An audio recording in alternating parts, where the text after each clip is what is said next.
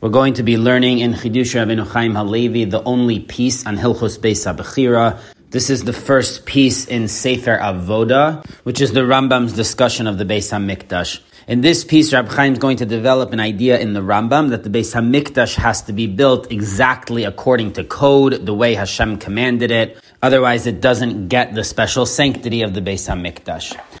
The Rambam writes, "Vim nekra even if a stone from the floor of the Beis Hamikdash becomes loose, afal pishi yomedes bimkoma, even though it's still in place, so the stone is still where it should be, it's just not connected to the floor. Since it got ruined, it's invalid. The Kohen cannot stand on that stone and do the service in the Beis Hamikdash. Ba'aretz until it gets connected to the ground. So the Rambam rules in the case of a loose stone that even though it's still there, the Kohen cannot stand on it while he's doing the service in the Beis HaMikdash. Now the Raavad adds, Od Amrush im nekra ha'even. Let's say the stone is totally removed. It's not just loose, but it's totally missing. So now the Kohen is standing in the hole where the stone used to be. So the Raavad adds that that also is not allowed because ein derech sherus bekach. That's not the proper way to serve in the Beis HaMikdash, standing on just the ground, not on the floor. So the Rambam addresses a case where the stone is loose, but it's still there, and the Raavad addresses a case where the stone is totally missing. So Rab Chaim explains that what's going on between the Rambam and the Raavad is a debate how to read a case in the Gemara in Zvachim on Daf Chav Dalid. The Gemara asks, Iboya nekra ha'even v'amad bimkoma mahu. If the stone got uprooted and he stood in its place, so is that allowed? And the Gemara explains that the two sides of the question are Ki Kaddish David Ritzbel Yona Kaddish, when David sanctified the area of the Beis HaMikdash did he only sanctify the floor? So if the floor is missing, then the sanctity is not there. Odelma adla aris tahoma kaddish. Or maybe he sanctified all the way to the depths of the earth. So the ground of the Beis HaMikdash itself is sanctified. And even if the floor is missing, it's still sanctified. So that question seems to imply that we're talking about when there's no stone, it's totally missing, and the Kohen is standing on the ground itself. And the question is, did David sanctify the floor? So if the stone is missing, then it's not sanctified, or did he sanctify the actual land under the Beis HaMikdash? But that question only applies if the stone is missing. Because if the stone is still there, it's just loose, so then it doesn't matter whether he sanctified the ground underneath it. The stone, which is part of the floor, is still there, and that floor, including the stone, is sanctified. So that's why the Raavad says that the question of the Gemara is when there's no stone at all and the Kohen is standing on the ground.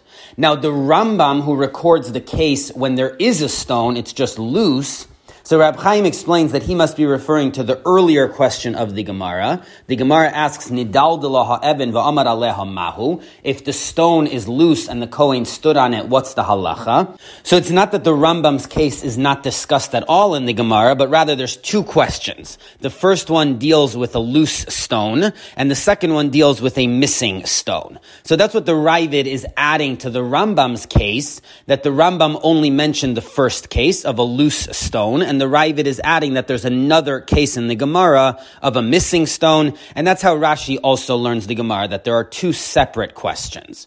The problem is that the Rambam does not seem to learn the Gemara like the Raavad and Rashi. Because the Rambam in Hilchos Bias Mikdash, the laws of going into the Beis HaMikdash in Perek Hay, quotes the issue of if there's a loose stone. And then in Hilchos Beis HaBechira, the laws of building the Beis HaMikdash, our halacha, he also quotes the same issue of a loose stone. So the Rambam is quoting this issue of the Gemara in two different places, but in both of them, he's interpreting it the same way to refer to a loose stone and not to a missing stone.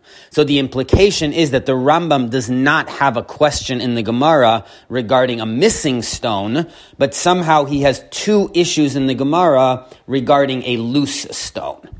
So Rab Chaim is going to explain how the Rambam interpreted this Gemara differently than the Raavad and Rashi, that both of the questions of the Gemara refer to a loose stone, but the Gemara does not discuss the issue of a missing stone. Now the language of the Gemara was Ne'ekra ha'even va'amad bimkoma mahu. If the stone got uprooted and he stood in its place, what's the halacha? So the Raavad and Rashi understand that he is referring to the Kohen, meaning the stone is uprooted and the Kohen is standing where the stone should be on the ground. Rab Chaim says very brilliantly that the Rambam understood the he refers to the stone. So the case of the Gemara is that the stone got uprooted and the stone remained in its place meaning not that the Kohen is standing in the ground, but rather the loose stone is standing in the ground. So that's the same case as the other question of a loose stone which remains where it is. So Rab Chaim has a very brilliant linguistic read of this Gemara, how the Rambam interprets both questions to be talking about loose stones, but there's no missing stones. But now the problem is conceptually, why does the Gemara explain that the question centers on whether David sanctified the floor or the ground. If in either case there's a stone, it might be loose, but there is a stone on top of the ground, so it doesn't matter whether David sanctified the ground or not. So we have to understand how the Gemara's explanation of its question makes sense according to the Rambam that it's talking about a loose stone. So Rab Chaim explains that the Rambam believes that the Beis Hamikdash's sanctity only stems from it being in the proper place. That's the way the Torah even describes the whole essence of the Beis Hamikdash. Hamakom asher yivchar, the place that Hashem will choose.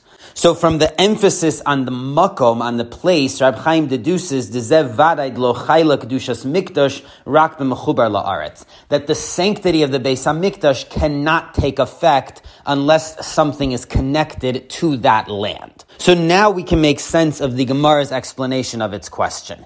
If David only sanctified the floor, then that means that in order for each stone to have sanctity, it must be attached to the floor, because otherwise it's not part of that makom. It's as if it's just floating around, but it's not part of the place of the Beis HaMikdash. So if a stone is loose, then it's not sanctified, and if a Kohen is standing on it when he does the service, it's as if he's not standing in the Beis HaMikdash. Because since the sanctity is connected to the floor, so the stone must be part of that floor, it cannot be loose. On the other hand, if the way David formulated the sanctity was that the land underneath the floor is sanctified, so then that changes the whole nature of the equation because the place that's sanctified is the ground. The point of the floor is not that it's sanctified, but it can't be a chatzitza. You can't have a separation between the Kohen doing the service and the ground underneath. Now, even though the floor is a separation, so it should break between the Kohen and the sanctified ground underneath, but since it's all connected, so that's not considered a chatzitza. Now, this is going to make a big difference for a loose stone that's still connected to the floor. If the issue is a chatzitza, so then that's enough to make it that the stone is not a chatzitza, because even though it's not firmly connected to the floor, but it is somewhat connected. It's loose, but it's still part of the floor. So it's not considered a chatzitza. On the other hand, if the floor itself is sanctified, then it's not enough for the stone to be connected loosely to the floor, but it has to be firmly connected to the floor. So that's the explanation of the Gemara's question according to the Rambam's reading. We're talking about a loose stone, not a missing stone, but still that question is going to depend on whether the floor or the stone was sanctified. Because depending which one was sanctified, it's going to change the nature of the floor in this equation. If the floor was sanctified, so then the floor itself requires sanctity. If the ground was sanctified, so then the floor only needs to not be a break between the Kohen and the ground. And the big difference is going to be a loose stone, which is still sitting in the floor, but it's not firmly connected. If the whole point is to prevent a break between the Kohen and the ground, then that's enough. But if it actually has to be part of the sanctified floor of this place, so then it's not enough to be loosely fitting, it has to be firmly attached to the floor. So at this point, Rab Chaim's explained how the Rambam reads the language of the Gemara's question differently than the Raavad. And he's also explained conceptually how the Rambam makes sense of the two sides of the question. Now Rab Chaim continues reading through the Gemara to try to understand how the Rambam read this whole passage in the Gemara. The Gemara's next question is, V'tiboyi kol kula. Why are you only asking me in the case of one stone? Why don't you ask about the entire floor of the Beis HaMikdash? Mikdash. So according to Rashi, the question is, why are you only asking when one stone was removed? Ask if the entire floor is missing and there's just ground. So the Gemara answers, La'olam pshitale da'ad aris tahoma kaddish, that in fact there was no question whether David sanctified the floor or the ground. It's clear that he sanctified the ground. So if the question was whether the entire floor is missing, then that would be fine. So long as the ground under the Beis HaMikdash is there, it doesn't matter if there's a stone floor on top of it or not. So that's why we never ask the question if the entire floor is missing, because it would certainly be valid for the Kohen to do the service even without any floor, just standing on the ground. So what then is the Gemara's question if one stone is missing? So the Gemara explains, The case where there's one stone missing is different because the rest of the floor is intact. So it looks funny for the Kohen to be standing in the hole on the ground when the rest of the floor is there. So that's why the Gemara had a question whether that service is valid, because the Kohen is standing somewhere unusual where the stone is missing. But if the entire floor is missing, so then there's nothing unusual about any one area because it's all ground, so then the Kohen could stand on any of the ground and do the service. So the Gemara's conclusion is that there is no problem standing on the ground itself. There's no actual need to stand on the floor. But if there's a floor and just part of it is missing, so then that might be a disrespectful place to stand and do the service, so that might be invalid. But if there's no floor at all, so then it doesn't matter where the Kohen stands. Now, Rab Chaim points out that this only works according to Rashi, that we're talking about a missing stone. But according to the Rambam, that we're talking about a loose stone. And the question, as Rab Chaim explained, is whether a loose stone is a chatzitza between the Kohen and the sanctified, hallowed ground underneath. So then we could have asked the exact same question if all the stones in the floor were loose. The Gemara's whole point is to differentiate between the case where there's no stones or one missing stone, but according to the Rambam, it would be a difference between one loose stone versus all the stones in the floor being loose. And it would be the exact same question. Does that constitute a break between the Kohen and the ground? So again, we're back to the same issue. Why does the Gemara ask the question on one loose stone and not if all the stones in the floor are loose? So to answer this and to explain how the Rambam read the Gemara, Rab Chaim says something which is absolutely brilliant. And his approach combines both a creative linguistic idea that the Rambam read the words of the Gemara differently than Rashi. So again, Rab Chaim is proposing a new reading of the Gemara's language and a major new conceptual idea that the Rambam had. Rab Chaim says that the Rambam holds that if there's any stone missing in the floor of the Beis Hamikdash, and that doesn't just mean physically, but that means if it's missing the sanctity of the Beis Hamikdash, so then that spirals into a much bigger problem than just one stone. Because now the Beis Hamikdash is missing some of its measurements, because the measurements of the Beis Hamikdash are precise and they include every stone. So if one stone is not sanctified, then it's lacking the proper measurement. And if it's lacking the proper measurement, then the whole Beis Hamikdash is not sanctified because the pasuk in Divrei Yamim says Hakol Biksav. This is David's way of saying that Hashem gave him the precise instructions for the Beis Hamikdash.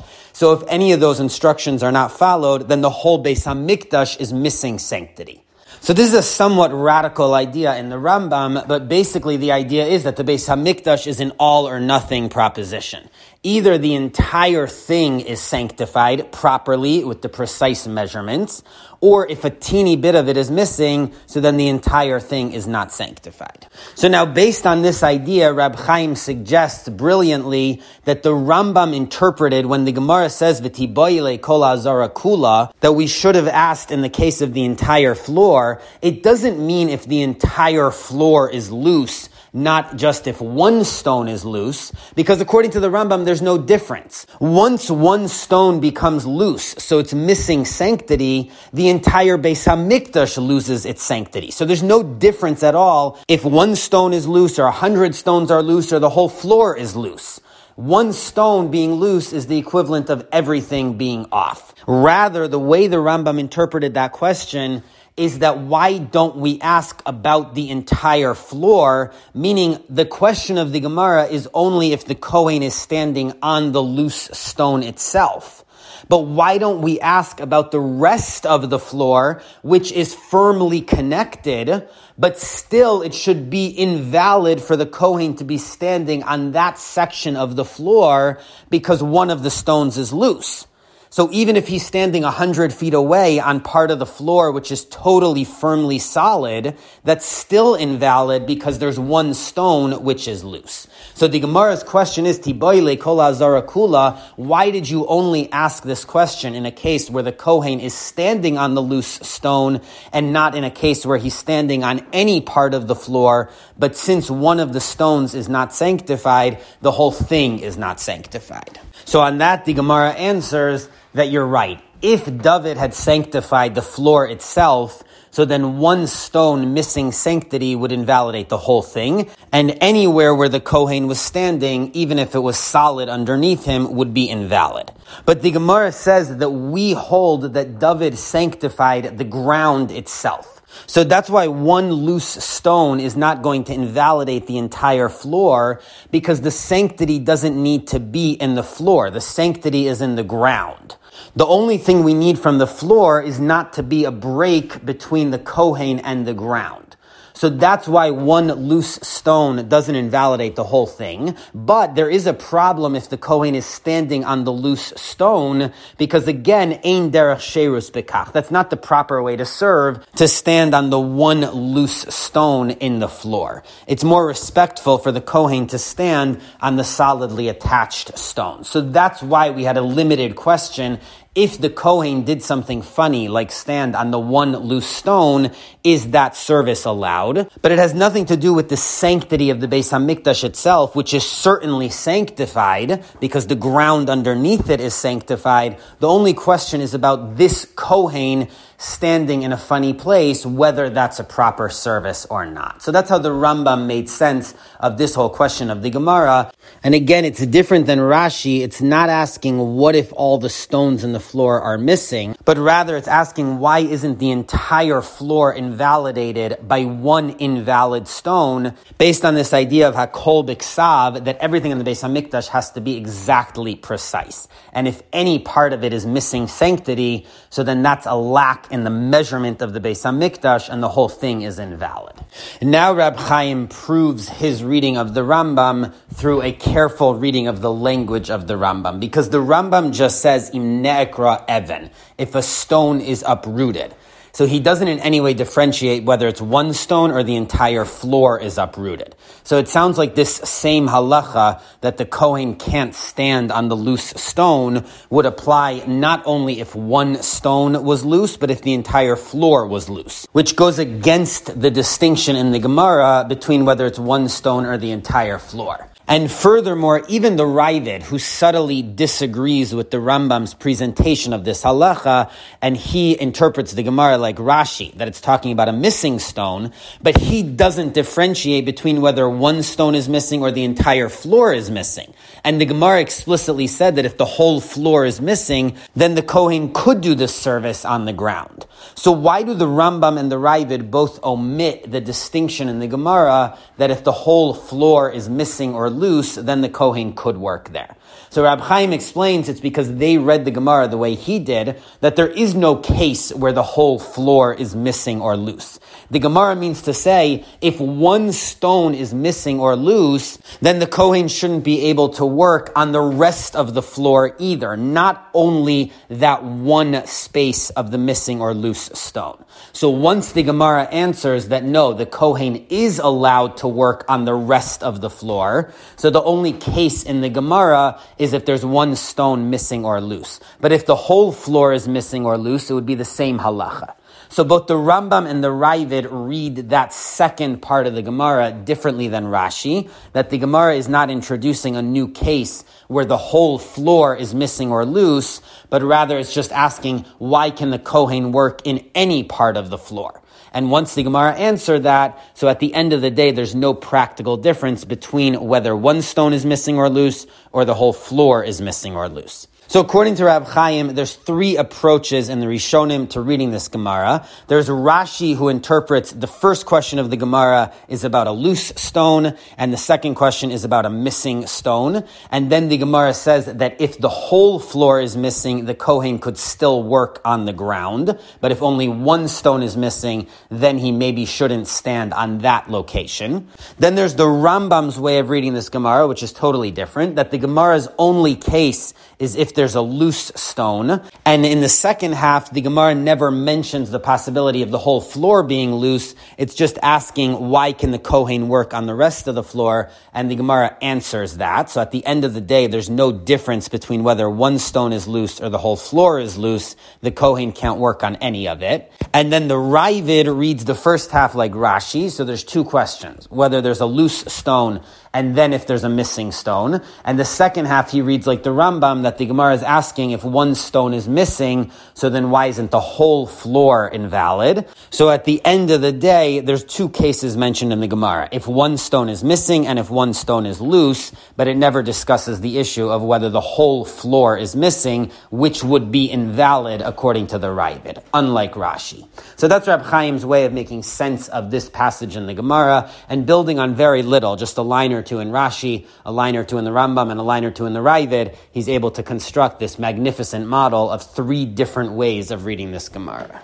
Now, in the last paragraph, Rab Chaim focuses on Rashi's interpretation of this Gemara, and he wants to suggest that even though Rashi reads the Gemara differently than the Rambam, but in this key conceptual idea, he basically largely agrees with the Rambam. In Rashi's interpretation of the Gemara, there are three cases which are discussed a loose stone, a missing stone, and if the whole floor is missing.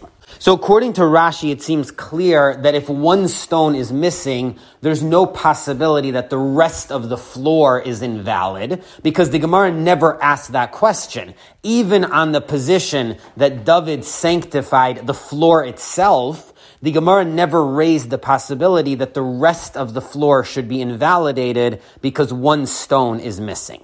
So Rashi seems to disagree with the fundamental idea of the Rambam and the Raavad that if one stone is missing, it throws off the whole measurement of the Beis Hamikdash, and since it's not Hakol Biksav, it's not the exact design of Hashem, then the whole Beis Hamikdash loses its sanctity. Rashi seems to believe that even if the design is off and the measurement is not fully intact, still there would be sanctity on the rest of the Beis Hamikdash. So Rashi seems to disagree with this key idea that Rab Chaim developed in the Rambam and the Raavad. But then Rab Chaim says that maybe even Rashi agrees with this basic idea. The reason why the Gemara never raised the problem according to Rashi is because of something else. When the Gemara says that David sanctified the floor and not the ground, so Rashi understands that that doesn't mean literally that he only sanctified the floor. Because it wouldn't make sense to say that the ground has no sanctity at all, only the stones of the floor have sanctity. Because then what should happen is, let's say one of the stones is uprooted. So that section of the floor is missing. It's now lost its sanctity entirely. And then when they replace it, they should need to re-sanctify that area. And that we don't find. In other words, you just put the stone back in and seal it in, but you don't need to start re-sanctifying that section. So that means that it can't be that there's no sanctity in the ground at all. It's only in the stones of the floor. There must be sanctity in the ground. So according to Rashi, when the Gemara raised the two possibilities, is the sanctity in the floor or in the ground, it doesn't mean is it in the floor only and not in the ground at all, but rather it was always obvious to the Gemara that there is sanctity in the ground itself. And that's why if one of the stones goes missing, it only needs to be reattached, but it doesn't need to be re-sanctified because the sanctity was never lost from that area. So what does the Gemara mean when it says that David sanctified the floor? It means that in addition to the ground, you also need a floor there in order for it to be considered a Beis HaMikdash. Meaning option number one is that David sanctified the ground, and that alone is enough to consider it the place of the Beis HaMikdash. And option number two is that David sanctified the ground with the completion of the floor, making it into the Beis HaMikdash. So if it's missing a stone, then that area is not fit for doing the service of the Beis HaMikdash, even though the ground under it is sanctified. So Rab Chaim suggesting in Rashi not that we reinterpret the Hakol Biksav idea that the Beis Hamikdash has to be precise with everything being sanctified, but rather that we reinterpret the meaning that David sanctified the floor to not mean that the floor alone is sanctified, not the ground, but rather that the floor completes the ground. So coming full circle, that would mean, according to Rashi, if one of the stones is missing, it doesn't invalidate the rest of the Beis Hamikdash because the rest of it is still sanctified because the ground is all sanctified. But if the Beis Hamikdash would be missing sanctity in even one small section, then Rashi agrees with the Rambam and the Raavad that that would invalidate the rest of the Beis Hamikdash. So reading Rashi the way Rab Chaim suggesting is going to allow Rashi to agree with the basic idea of the Rambam and the Raavad that Hakol Biksav, the Beis Hamikdash has to be exactly the way Hashem said to build it, with the precise measurements and every part of it being sanctified. And if it would ever be missing any sanctity, even in one stone, then the whole thing would be invalid. And that's why, according to the Rambam and the Raavad, the Gemara asks that if even one stone is missing sanctity, then the whole area of the Beis Hamikdash should be invalid. But according to Rashi, the Gemara never asks that question because it's self understood that the ground underneath it is sanctified even if there's a missing stone. The only question is whether that's a valid area of the Beis Hamikdash in order to do the service. But there was no question about the sanctity of that area itself. And this last point is what the Rambam and the Raavad disagree with Rashi about because they hold that even if it was sanctified, but if it's not a place where the service of the Beis Hamikdash can go on, then that also chips away at the Hakol Biksav it's not considered the full design of Hashem, so that would invalidate the rest of the Beis Hamikdash. So this is the minor point that Rashi and the Rambam disagree about in this issue. They both agree that the Beis Hamikdash is an all or nothing proposition. If it's missing even a small part of it, then the whole thing is invalid. But the Rambam holds that even a lack of having the proper halachas of the Beis Hamikdash in one small section would invalidate the whole thing, whereas Rashi holds that's not enough unless that section is actually missing the sanctity of the place itself.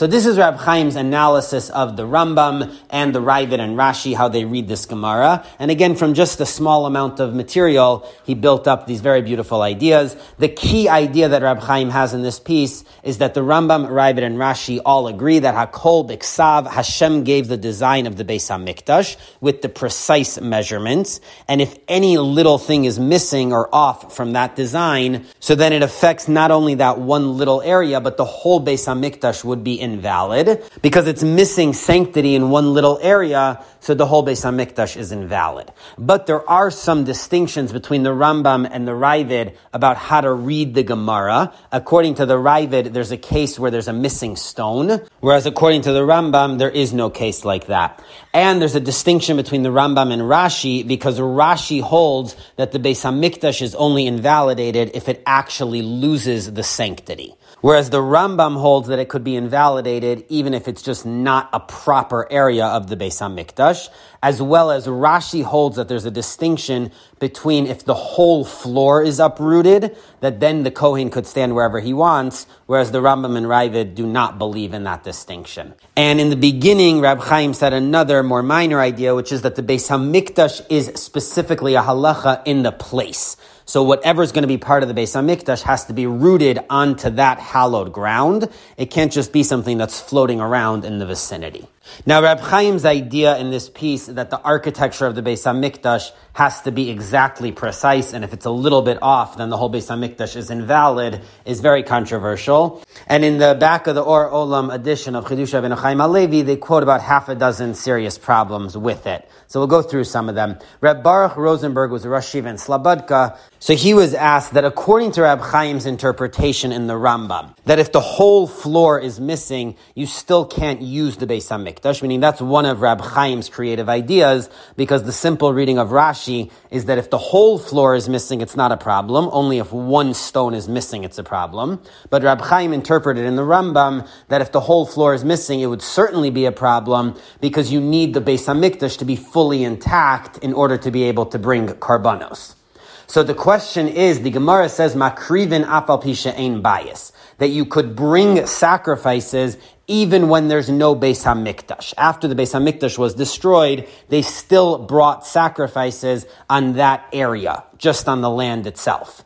But according to Rab Chaim, how were they able to do that when they were missing the very architecture of the Beis Hamikdash? So this is a strong question on Rab Chaim's interpretation. But in the Or Olam, they quote that Rab Chaim's grandson, Rab Beryl Soloveitchik, so he had a potential answer to this, and he limited Rab Chaim's idea that it's only referring to the concept of the Beis Hamikdash, meaning if the architecture is off, then the Beis Hamikdash is invalid but it doesn't affect the actual sacrifices themselves. So he's differentiating between the concept of the Beis Hamikdash and bringing the sacrifices, and the sacrifices can be brought even though the architecture of the Beis Hamikdash is off. And he had a proof for this. Because the Rambam in the next chapter of Hilchos Beis HaBechira in Perek Beis seems to contradict himself. In Halacha Gimel, the Rambam lists the measurements of the Mizbeach, and he concludes there, Ve'in lohosif al mimenu. You can't make it larger or smaller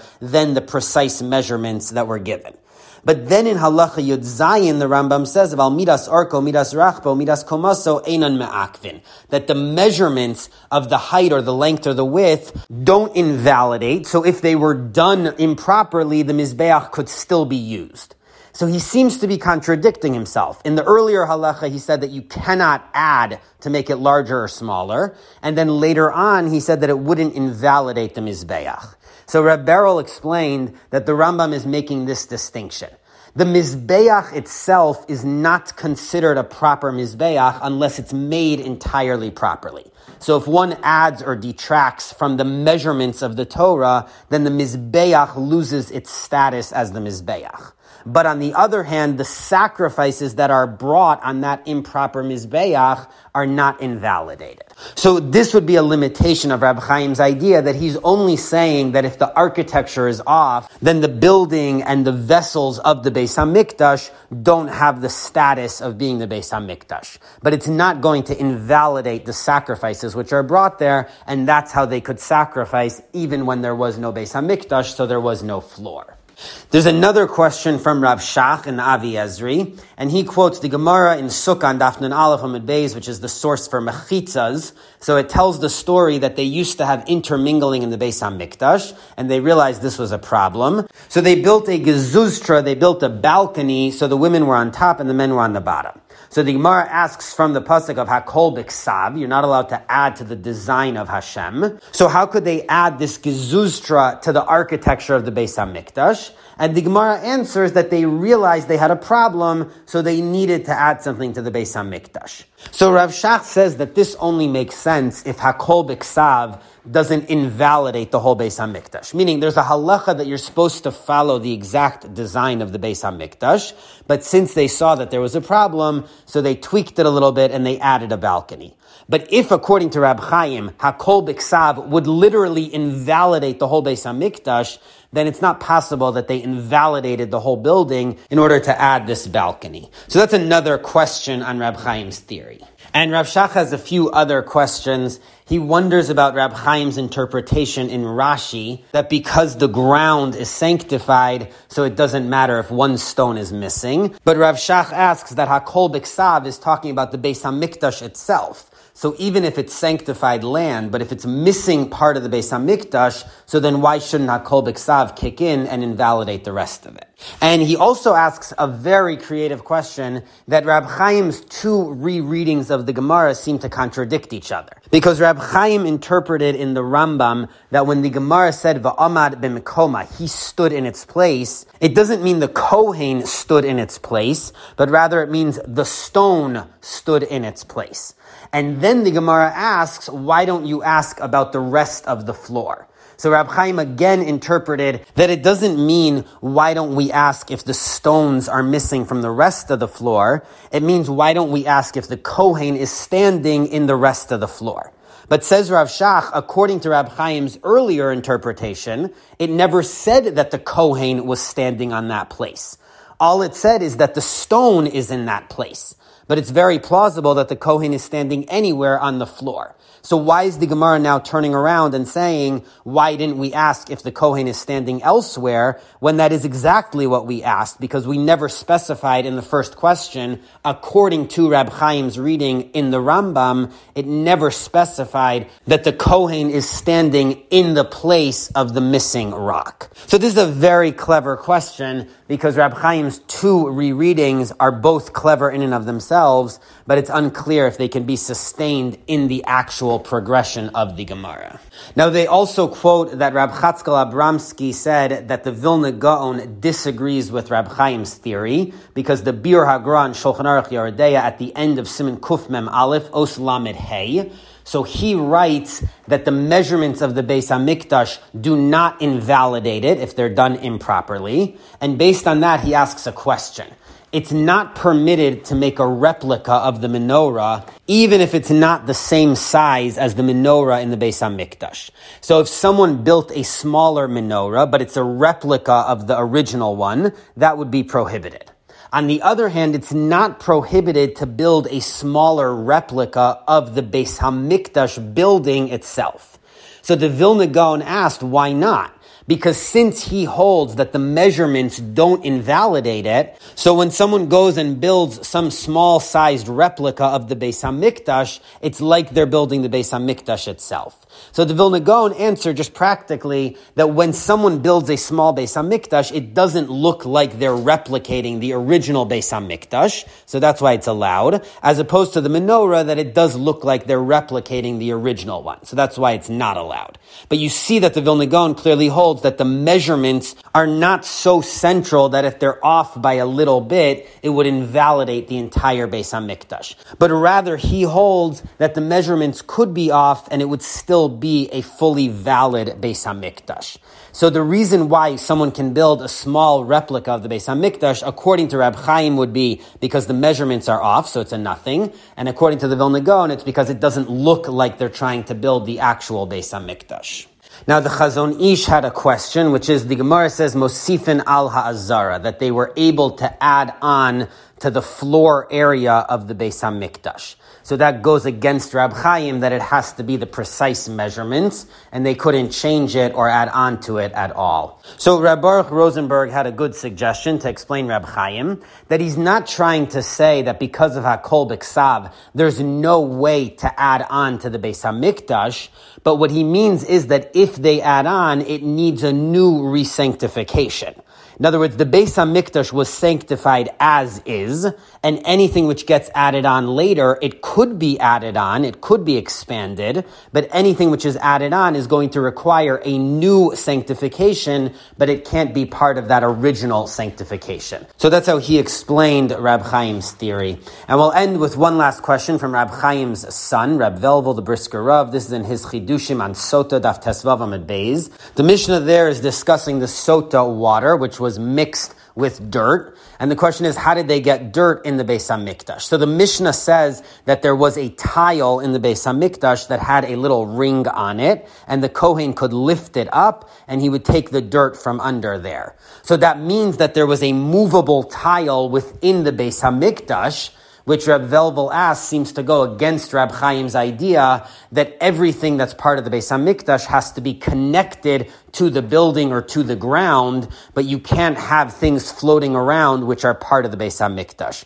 And here there was a tile which was not connected to the Beis Hamikdash; it was able to be lifted up and replaced.